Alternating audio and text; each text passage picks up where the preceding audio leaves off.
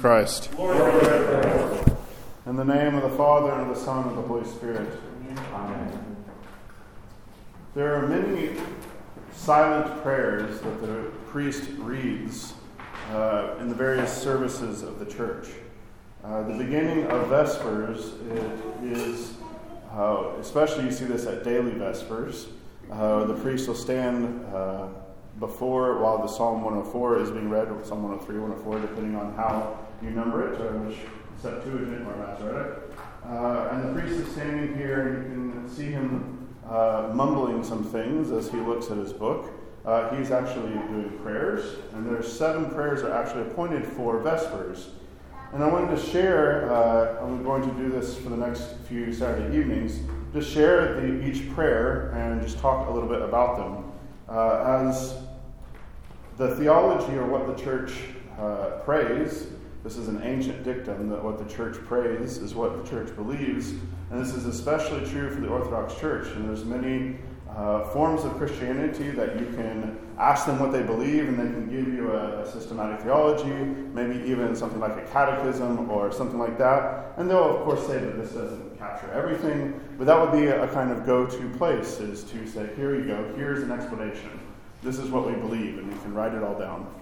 We can kind of do that, but probably one of the best places or ways to understand what Orthodox Christians believe, uh, what we should not just believe, but do and act upon, is found within our prayers that we pray. So the first prayer that the priest reads silently O Lord, compassionate and merciful, long suffering and plenteous in mercy, give ear to our prayer and attend to the voice of our supplication. And we, when we pray to God, all of our prayers are very flowery.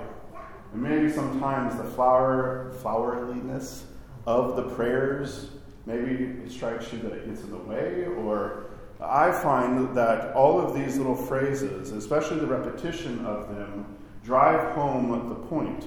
Uh, and they also have different shades of meaning that our God is compassionate, that He has compassion upon us, He is merciful towards us.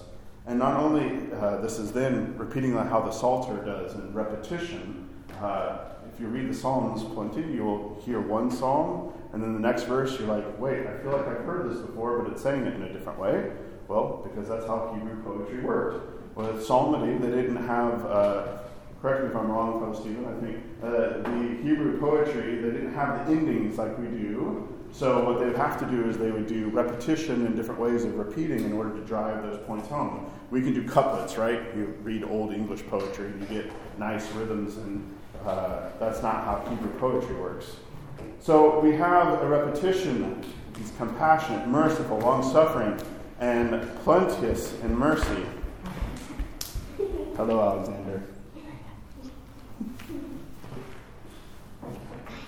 He's all of this and he attends to our supplications. He is not distant to our desires, he's not distant to our cries. Work upon us a sign for good Lead us in thy way, that we may walk in thy truth. Make glad our hearts, that we may fear thy holy name. These are interesting three sentences.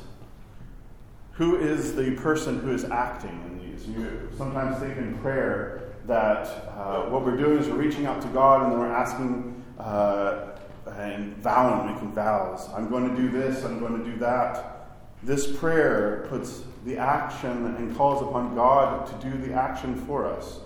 We ask Him to work a sign upon us for good, to lead us in the way. That in that way that we can walk in truth, to make glad our hearts. This uh, underlines for us a very important part of our walk with Christ and the Christian life.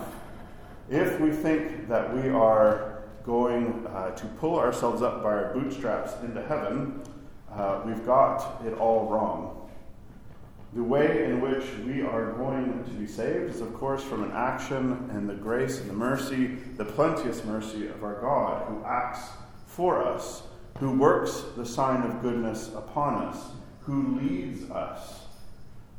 And I think this helps understand uh, then the kind of paradox here that we have or at least what seems like a paradox. Make glad our hearts that we may fear thy holy name. It's fascinating. Glad in our hearts so that we fear a holy name.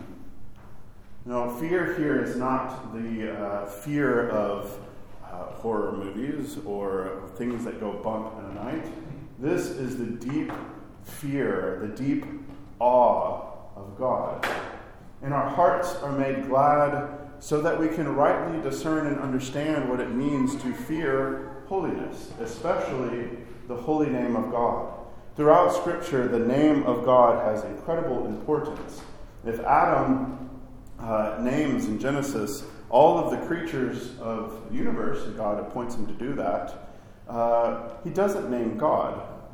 God has to reveal himself as he does to Moses on Mount Sinai, and then how does he know? He reveals himself by naming himself, by saying, I am who I am. I am that I am. There's all sorts of English translations of this, but basically, I am the one who exists. I am. Which is then, of course, why our Lord has the I am, the Ho'on, uh, in his nimbus on the icon. We are asking God to make glad our hearts so that we can rightly fear his holy name. And all of this is because he's great and does wonders. Throughout Scripture, the testimony of the wonders of God abound. Thou alone art God, and among all the gods there is none like unto thee, O Lord, mighty in mercy, gracious in strength, to aid and to comfort and to save all those who put their trust in thy holy name.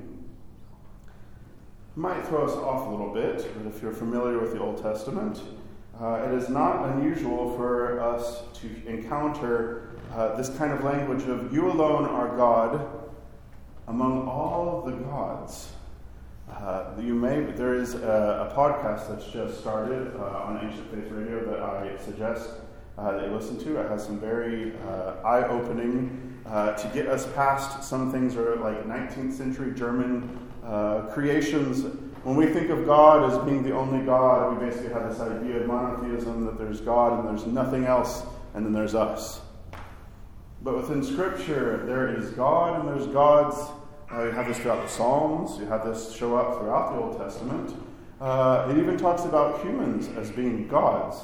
Now, we have in our mind God equals God.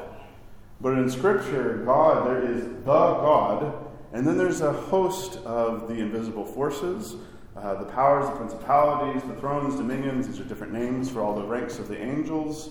There's also that we have a place within this great council, uh, or this great gathering, as we have depicted throughout our iconography and our worship, that we will join in that court. But it is God and God alone who is the ruler over all of them. And that is why the Lord, our Jesus Christ, is enthroned, and that language throughout the book of Acts is used. These prayers uh, that are given to us, uh, they reflect, of course, the mind of the church, and they show up throughout. This is just uh, the first prayer from the seven.